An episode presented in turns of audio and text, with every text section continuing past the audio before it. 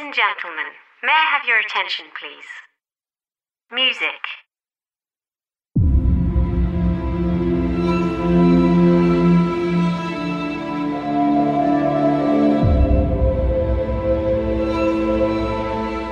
Dnes e, mám dosť veľkú trému, lebo e, som si do kresla nášho hostia posadil e, profesionála, ktorý vie, o čom je moderovanie a ja sa dnes budem snažiť moderovať tento podcast tak, aby e, som neutržil hambu.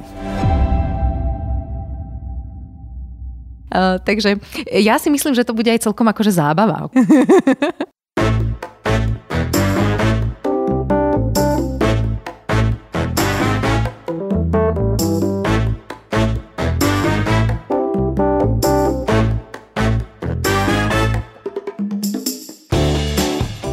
ProSite Academy prináša podcast Na rovinu o podnikaní.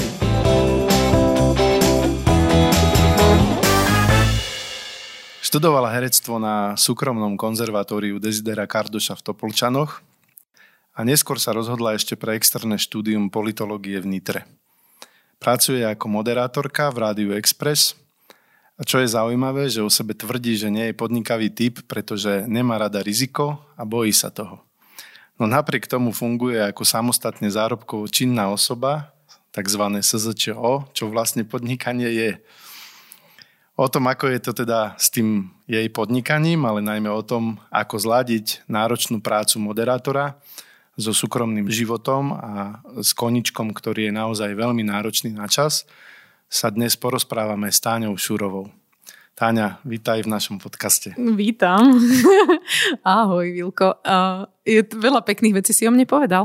Uh, áno, ja mám naozaj veľmi vlažný vzťah k podnikaniu a ja neberiem tú svoju prácu a to svoje SZČO ako podnikanie, pretože som niekde akoby, akoby zamestnaná, ale nie som tam reálne zamestnaná, som SZČO.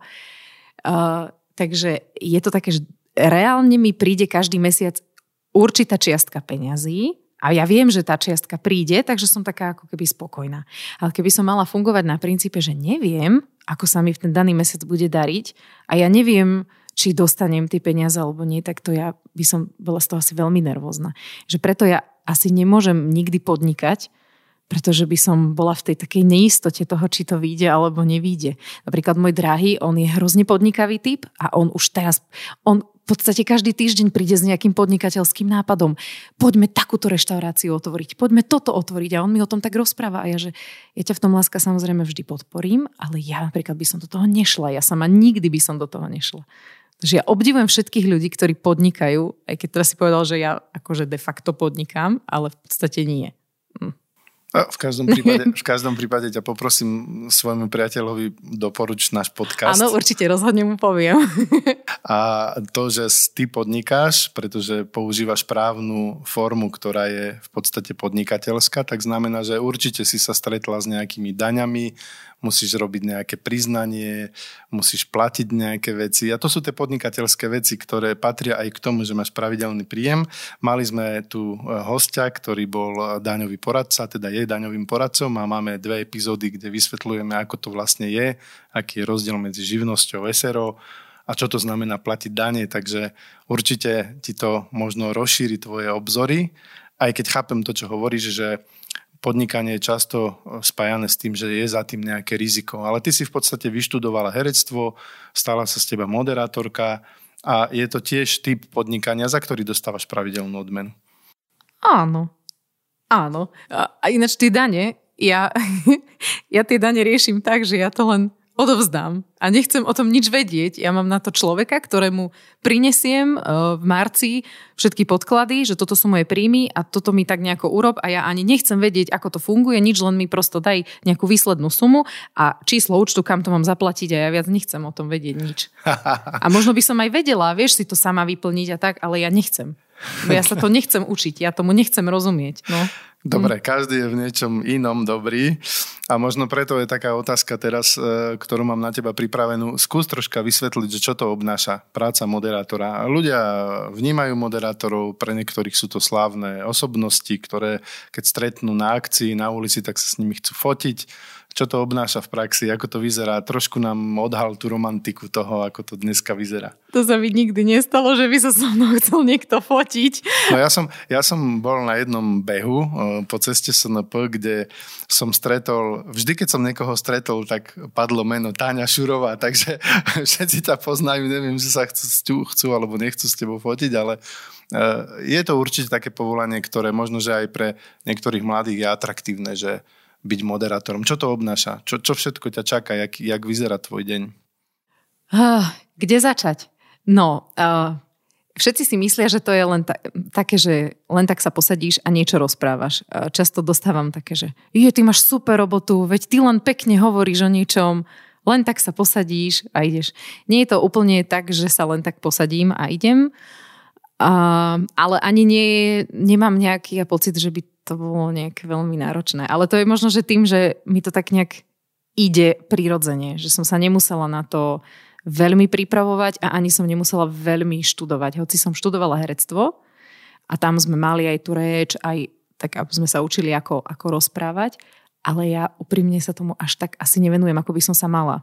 Lebo treba si robiť také rôzne hlasové cvičenia pred tým, ako ideš rozprávať na mikrofón a ja to nerobím ja sa len tak posadím a ja len tak rozprávam. Čiže áno, len tak. Lenže to za tým len tak je veľká príprava toho, lebo musíš mať nielen, že to ako to rozprávaš je dôležité, ale aj vlastne čo hovoríš. Čiže ten obsah je dôležitý a nad tým obsahom musíš dosť dlho a dosť veľa času stráviť. Že to sa možno nezdá, ale keď mám nejaký vstup v rádiu, tak za tým vstupom je dosť veľa času, ktorý som strávila tým, že som premyšľala, ako ho urobiť, ako to tým ľuďom podať, ako to povedať, čo by ich mohlo zaujímať, aby to nebolo len také, že len som povedala o tom, že sa mi niečo stalo po ceste do práce, ale aby som ich aj zabavila pri tom, ako to hovorím a možno im posunula uh, plus niečo, uh, navyše nejakú užitočnú informáciu k tomu. A často máme vo vysielaní poslucháčov, to znamená, že trávim čas aj nad tým, aby som sa k tým poslucháčom nejako dostala. Takže trávim veľa času napríklad na Facebooku, kde si pozerám komentáre tých ľudí, potom mi tých ľudí oslovím, poprosím ich, či by mi nedali na seba telefónne číslo, oni mi ho pošlu, ja im zatelefonujem, náhram si s nimi rozhovor, ten rozhovor potom postrihám a ten ide do vysielania. Čiže len za jedným takýmto vstupom, povedzme trojminútovým v rádiu, je tak pol, tri štvrte hodina roboty. Tak neviem, či si to vie niekto predstaviť, že... ale ja myslím, že som to ako celkom dobre vysvetlila. Uh, najneradšej máme poslucháčov, ktorí majú krásny príbeh a hrozne ich chcem vo vysielaní. A oni, jo, ale keď ja mám taký škaredý hlas a ja tak nedobre rozprávam na mikrofón a ja že, nie, nie, prosím, prosím, strašne ťa chceme nahrať. Po, povedz mi to, neboj sa, to bude v pohode, my to striháme, všetko bude fajn, urobíme z teba úplne talentovaného človeka. A on že, ale nie, radšej, radšej nech to niekto iný nahrá. No aj toto sa mi stalo a bol to úžasný príbeh o pošte, to môžem, hej, o, o pošte, že bola zatvorená nejaká pošta v nejakej dedine. A od, odvolanie bolo na poštu vo vedľajšej dedine človek išiel na tú vedľajšiu dedinu a tam bolo, že táto pošta nie je aktuálne k dispozícii, ale môžete ísť na inú poštu v inej dedine. A takto chodil, chodil chudák, až prišiel niekam do Dunajskej stredy, kde vlastne zistil, že mu aj tak nemôžu dať to, čo všade chcel. Hej? Úžasný príbeh, strašne som si chcela tohto poslucháča nahrať dokonca na Zomri to myslím bolo a cez Zomri som chala, chalanov som oslovila, že nech mi na neho pošlu číslo, tak, je, no, tak to bolo fakt komplikované. A on povedal, že nie, že aby sme to prerozprávali my niekým iným. No, mám kamaráta, ktorý úžasne rozpráva, on strašne rád reční, tak som mu napísala scenár, že Luky, toto sa stalo tomuto poslucháčovi, toto potrebujem, aby si mi povedal do vysielania. Zavolala som mu, Lukáš mi to povedal a najväčšia sranda je, že Lukáš tak uveril tomu príbehu, že my keď chodívame spolu von, tak on ho rozpráva kamarátom, akože to sa stalo jemu. no, tak um, toľko z pozadia z vysielania. Uh, nie, ale nerob, teraz aby to neznelo, že robíme stále takéto akože fejky. Hej? uh, snažíme sa využívať tých reálnych poslucháčov ale minimálne reálny príbeh.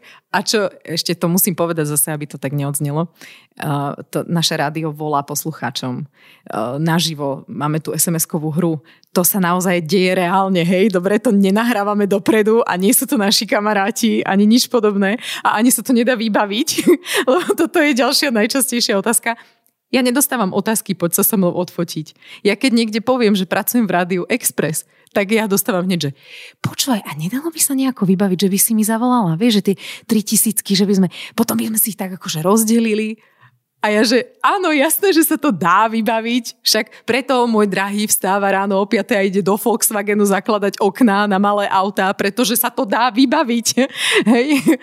No, nedá sa to vybaviť a nie je to fake, dobre? Toto nie. Ale sú iné vstupy vo vysielaní, ktoré si vieme takto nahrať dopredu. Ja, ja len pre našich poslucháčov chcem len ich utvrdiť, že áno, v štúdiu s nami sedí Táňa Šurová z Rádia Express. Vôbec sme tu nezavolali nikoho iného, kto by rozprával jej príbeh. E, to, čo si povedala, je v podstate kreatívna robota.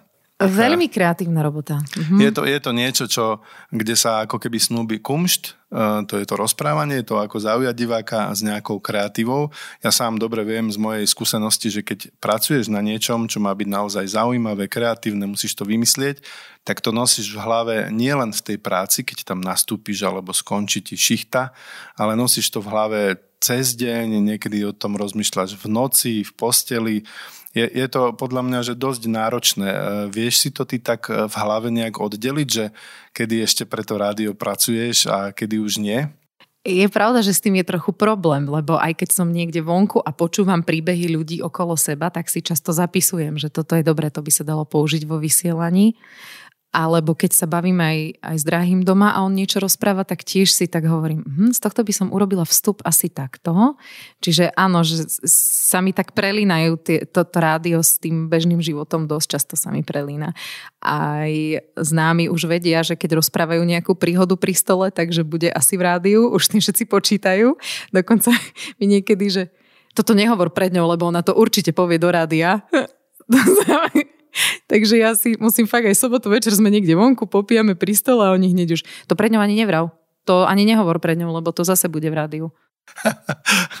Rozmýšľam teraz, aký príbeh by som povedal, keď chcem byť v Rádiu Express. Ale ja mám pre teba jednu takú nie dobrú správu, zlú správu, že totiž to, čo teraz hovoríš, mi trošičku pripomína uh, príbeh alebo spôsob, akým sa človek dokáže dostať až do stavu, kedy už nerozlišuje medzi tou prácou a medzi tým osobným životom. My sme tu pred dvomi týždňami mali zaujímavého hostia, Marušku e, Friedmanovú, ktorá pracovala e, dlhé roky pre Google. A ona nám vyrozprávala taký svoj veľmi osobný príbeh o tom, ako sa jej stalo, že bola nadšená pre prácu, robila to po večeroch, rozprávala sa o tom doma s priateľom a taká bola zapálená pre tú prácu, až sa jej stalo to, že jedného dňa vyhorela a ona s tým bojovala veľmi dlho, až kým pochopila, že naozaj to už je vážne a kvôli vážnym príznakom z tej práce nakoniec musela odísť, čo v podstate pre ňu nebolo ani také mysliteľné, lebo to bolo v podstate pre ňu veľké zlyhanie, že sa jej to stalo. E, bol to veľmi zaujímavý a osobný e, podcast pre mňa, čo som si z neho však odniesol je, že musíš práve vedieť ako keby uh, buď dobre rozlišovať medzi tou prácou a medzi tým, čo riešiš osobne, uh, čo v prípade, že si preto veľmi nadšená a ťa to baví, tak je to veľmi ťažké. Potom možno uh, musíš hľadať niečo iné, nejaký koniček, uh, nejaké vzťahy, ktoré uh, ako keby ťa podporia v tom, aby si nebola stále v tej práci. A ja viem o jednom koničku, ktorému si ty podľahla v poslednej dobe, neviem teda, či v poslednej dobe, ale prezradím na teba, že ja som bol pri tom, kedy si štartovala pred dvomi týždňami. Takže to budú, no. Pred dvomi týždňami uh, si štartovala jeden veľký ultrabeh Štefánik Trail. Stála si na Bradle, bolo pred tebou 145 km v ťažkom teréne. Išla si to prvýkrát a hovorila si mi o tom, že ty to ideš dokončiť. Pre teba nebola alternatíva. Že, Nebola. Eh, ja prezradím poslucháčom, že dokonca si mi na tom štarte povedala, že, že ty si si ani nenaštudovala, ako sa dá odstúpiť z toho preteku, lebo to nie je alternatíva. Ty proste ideš do cieľa. Skús niečo o tom povedať. Je to ešte čerstvé, hore schodami si išla relatívne resko, takže už si asi trošku zregenerovaná. A ako sa cítiš po takomto, že výkone 145 kilometrovom? Je to zvláštne, ale ja nemám vôbec pocit, že by som urobila niečo, niečo že mega. Mne to príde také, ako nie, že normálne štandardné, ale keď som sa na to pripravovala a keď som vlastne takto, keď som prvýkrát počula o Štefánikovi, od Martina Urbanika, tak som si povedala, že to je blázon. Toto sa nedá prejsť. Toto neexistuje, aby jeden človek prešiel. A teraz, keď to už mám za sebou a prešla som to, tak už sa mi to nezdá byť také, také. Vieš, že jasné, ja som si to povedala, že to prejdem a som to prešla. A vybavené to pre mňa je tým pádom. Som si dala kvačku, fajku, že je hotovo. A Eh, pripravovala som sa na to dlho, asi 8 alebo 9 mesiacov trvala tá príprava, sa volala Zaži Ultra, kde sme chodívali do posilňovne a chodívali sme veľa behať. Teda na začiatku sme viac cvičili, menej behali, potom sa to tak eh, vyrovnalo a nakoniec sa to preklopilo k tomu, že sme veľa behali a už potom v podstate ani nechodili do posilky. A ja som od začiatku mala v hlave, že to dokončím, že to urobím, že to prejdem. A bolo síce také, že som nevedela ako, ale že to prosto jednoducho prejdem. A ako si vravel, že ja som nevedela, ako sa z tých pretekov odstupuje. My sme deň predtým boli na Štefánik na feste a tam sa to rozprávalo a keď sa o tom začalo hovoriť, tak ja som sa začala baviť so spolu, spolu tam, čo so mnou sedel, uh, tak som mu hovorila, že o, toto, to, ako sa máš a čo, a, pripravený a čo ešte si potrebuješ pobaliť. A už keď sa začala rozoberať trasa, tak som zasa počúvala. Čiže ja som fakt nevedela. Ani mne to... Absolútne som nad tým nepremýšľala, že by som do toho cieľa neprišla. Ja som si doma vytlačila trasu toho Štefánika, mala som ju pri posteli nalepenú a na stolíku a každé ráno som sa na to tak pozerala a hovorila som si, že dobre, táto prvá trasa to má len 15 kilometrov, však to prejdem úplne poď, 15 kilometrov v lese, to akože dám hoci kedy. No, na dobrej vode však tam si dám trošku niečo, pôjdem ďalej, to už bude tma. To už bude také zaujímavé, že vlastne pôjdem po tme, pôjdem možno asi trošku pomalšie, lebo však ja sa aj trošku bojím tej tmy, ale to, to bude v pohode. Na Bukovej, tam, pri, tam už to poznám, na Bukovej som bola, to sme vtedy išli s Ríšom, sme išli z tej Bukovej, ja tam to vlastne poznám, to pôjdeme na tú Vápennu, to bude fajn, tiež tam už bude svítať. To bude krásne, lebo tam začnú čvirikať vtáčiky a fajn. Potom prídem do Sološnice, kde sa prezlečiem mám nové oblečenie, na seba som si kúpila tričko pekné, takže tam sa takto oblečiem do toho. No a idem ďalej. No a tamto je ten taký ťažký úsek, relatívne dlhý, ale na Pezinskej babe ma bude čakať Zuzka, moja kamarátka, ktorá ináč kvôli tomu, aby mi robila pejserku, prišla z Londýna za mnou. Takže to ako neprichádzalo vôbec do úvahy, že by som mi zavolala Zuzi, vieš čo, končím, akože mrzí ma, že si si zaplatila letenku, ale nedojdem tam. Čiže to tako vôbec. Ja, ja pre poslucháčov ešte poviem, že na Pezinskej babe, kde ťa čakala tá pejserka, je vlastne 80. kilometr toho preteku. Áno, no, no. A tak ja som prišla na tú pezinskú babu a tam bola tá Zuzka a ja že jej Zuzka, teším sa super. A tak sme vybehli z tej pezinskej baby a nejako sme boli na kolibe a už keď sme boli na kolibe, no dobre, no tak to ešte zvrtneme do toho devína a domov. A čiže som to celé mala tak, vieš, mentálne v hlave podelené, že ja som vedela, že tuto bude asi ťažko, tuto mi bude zlé, ale nevadí, to zvládnem, to prežijem, tu ma budú bolieť nohy, však to je jasné, lebo veď ma bolia nohy, veď som prešla veľa kilometrov. Ale ako boli aj také ťažké situácie pre mňa, že e, som napríklad hrozne prvýkrát v živote zažívala takú ozajstnú reálnu únavu, že spať sa mi chcelo. A to bolo, keď sme išli z tej pezinskej baby na Kolibu, to bol za tým kilometrom. A som nahrala takú hlasovku priateľovi vtedy, že Janik, ja som taká unavená. A on mi na to nahral hlasovku, že láska, poviem ti tajomstvo, Unavená si preto, lebo si v noci nespala. a si v tri štvrtine, takže neblázni, dobre, ideš pekne ďalej, ja ťa budem čakať na devíne a spolu prídeme do cieľa. No a toto on ako mi poslal, tak ja som sa v tom momente strašne rozplakala. Hrozne, ale úplne, že strašne som plakala. Nikto na, našťastie nebol pri mne, lebo Zuzka sa ro- rozprávala tam vpredu s iným bežcom. Ja som ju dosť nudila, som išla pomaly. Ona bola ešte naštartovaná. A tak som si tak sama poplakala a potom som zase išla ďalej.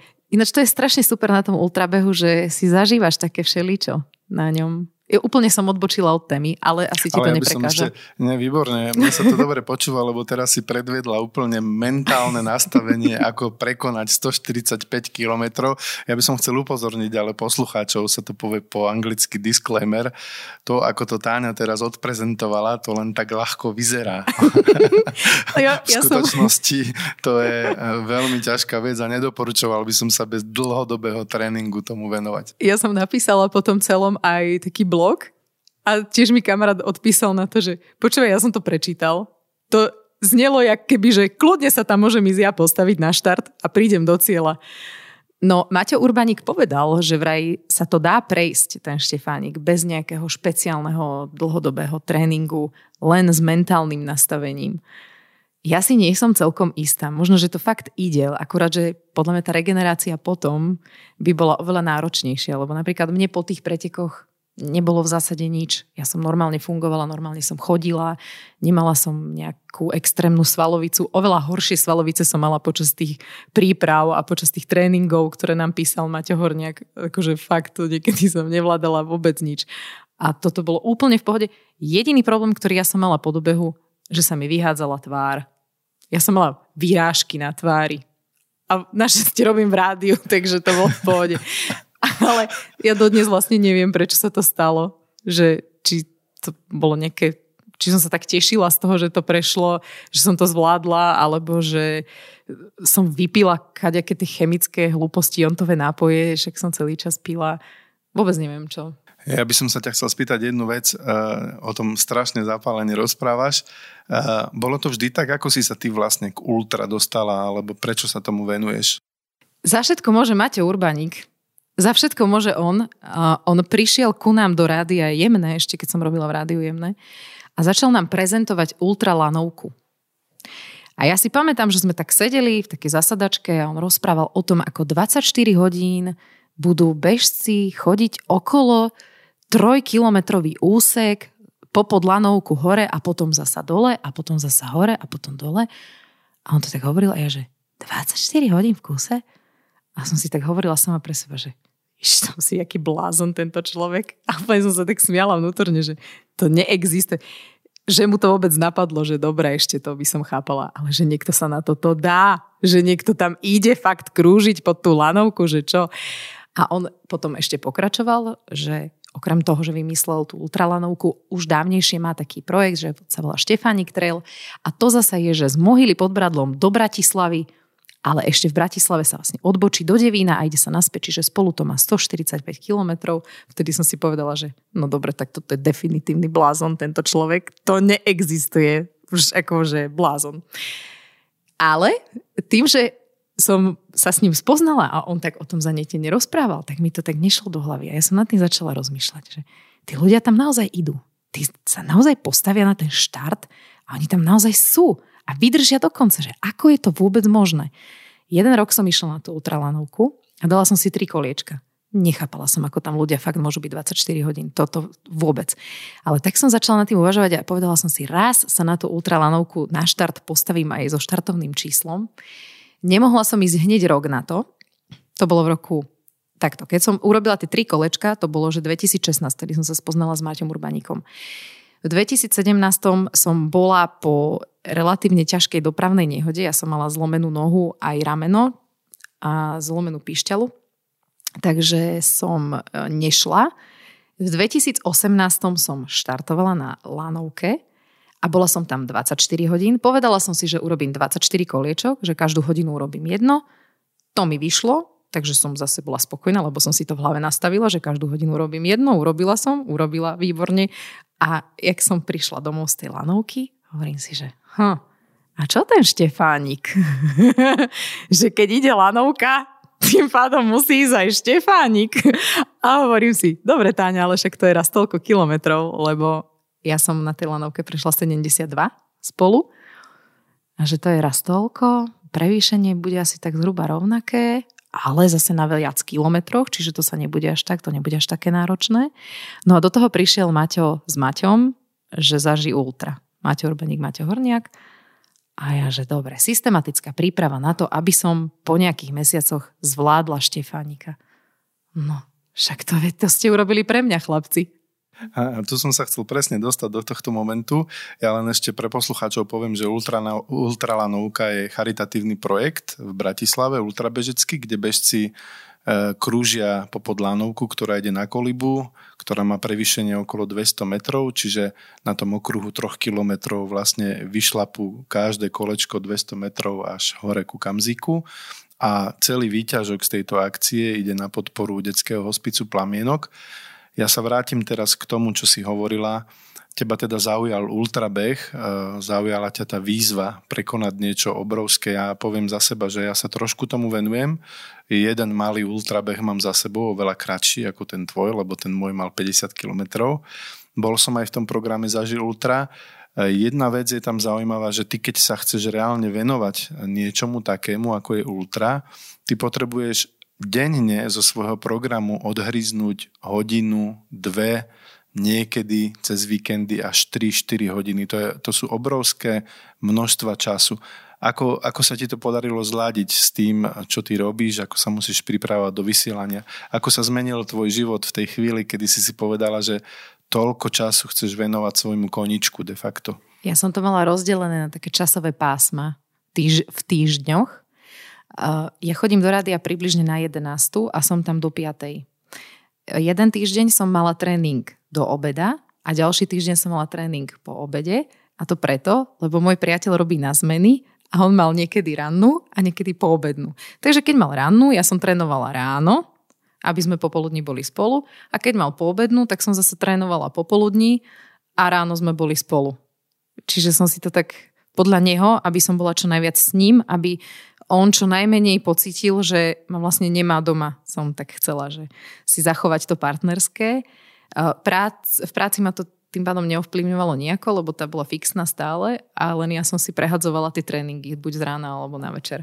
Niekedy, keď sa nedalo ráno, že som potrebovala byť v rádiu skôr alebo som mala nejakú inú prácu, tak som išla veľmi skoro ráno boli aj také, že som potrebovala si zabehnúť hodinu a pol, tak ja som ráno vstala o štvrtej, o pol piatej som vybehla.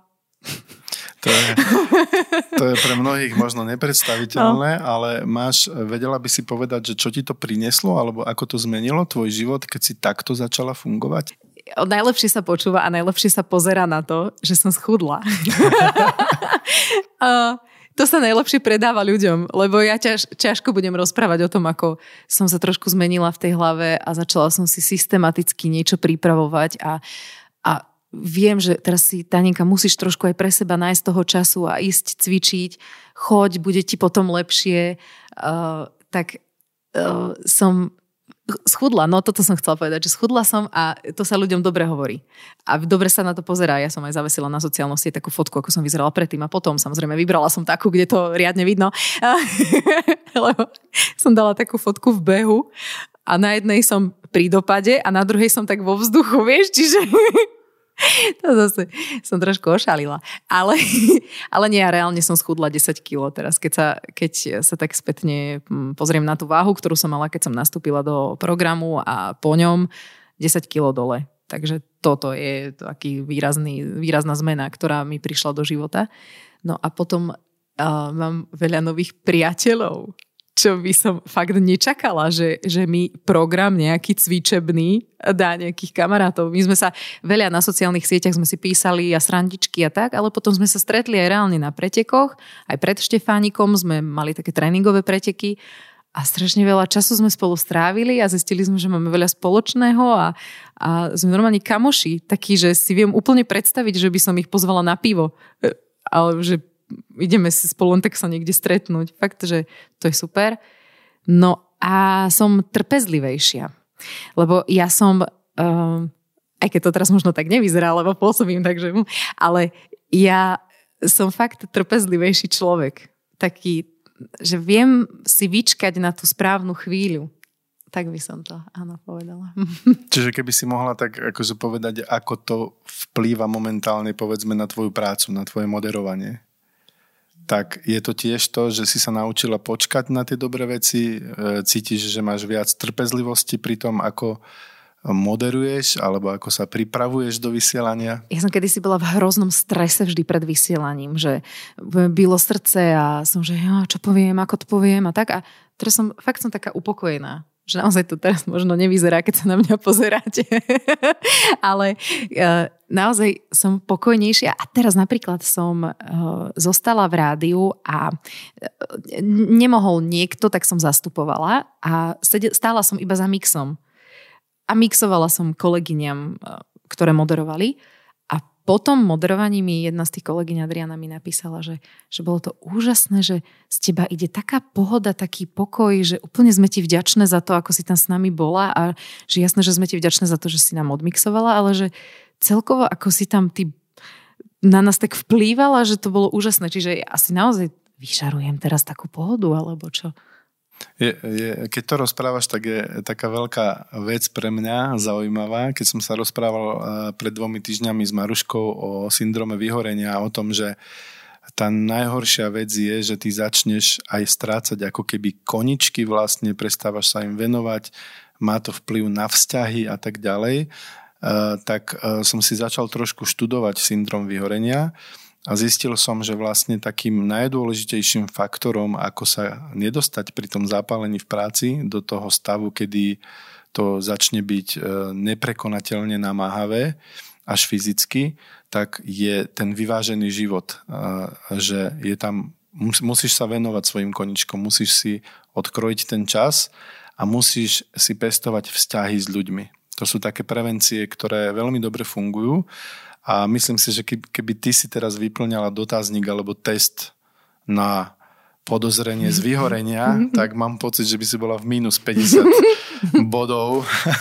Dobre, lebo na začiatku to vyzeralo, že tam mierim, keď som ti hovorila, že myslím na to rádiu aj popri bežnom živote, tak to som rada, že si ma teraz upokojil trochu. E, keď ťa počúvam, tak e, ty si taký dobrý príklad toho, že keď si človek rozdelí ten čas medzi svoj koniček, dokonca to môže byť náročný časový koniček medzi prácu a dokonca medzi vzťah a kamarátstva, tak to zrazu perfektne funguje. A o tom chceme robiť aj ďalšiu časť nášho podcastu, ktorá sa bude venovať rovnováhe medzi pracovným a súkromným životom a ja prezradím poslucháčom, čo sme si na nich pripravili a prečo vlastne dnes rozprávame s tebou. My sme sa dohodli, že ty budeš pre nás pripravovať epizódy, ktoré sa budú práve tomuto venovať, že si tu pozveš zaujímavých hostí a že porozprávaš mladým nádejným podnikateľom, ako si to zariadiť od začiatku tak, aby to riziko vyhorenia bolo čo najmenšie. Takže ja ťa vítam v našom kolektíve a môžeš kľudne s poslucháčom predstaviť, že čo e, do tohto podcastu okrem úsmevu a radosti chceš priniesť. Fú, tak toto je ale náročná úloha teraz. Zlatý povedal, že a preto sme ťa sem zavolali, lebo nám budeš moderovať. Čiže nie je preto, že by ma zaujímal tvoj príbeh, Vlastne vôbec nie. Len sme potrebovali vyplniť ten čas, vieš, kým sa k tomuto dostaneme.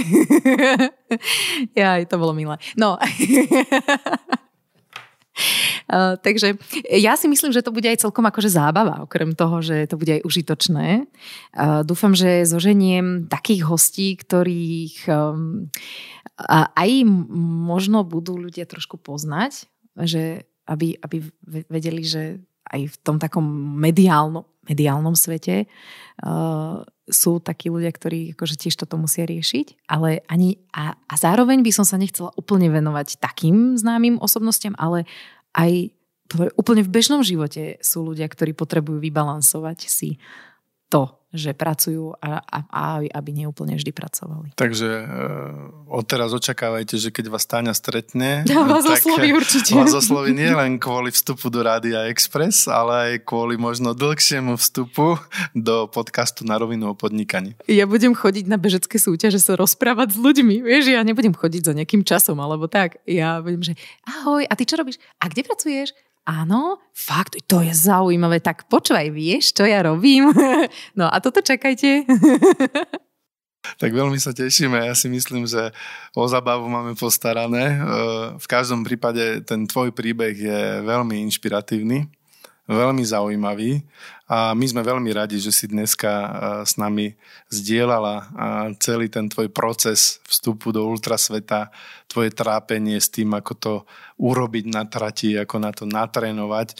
A čo sa mne najviac páči, že ty jednoducho, keď si povieš, že máš cieľ, tak ten cieľ je jasný a nedá ťa nikto dole, aby si, aby si to nedokončila.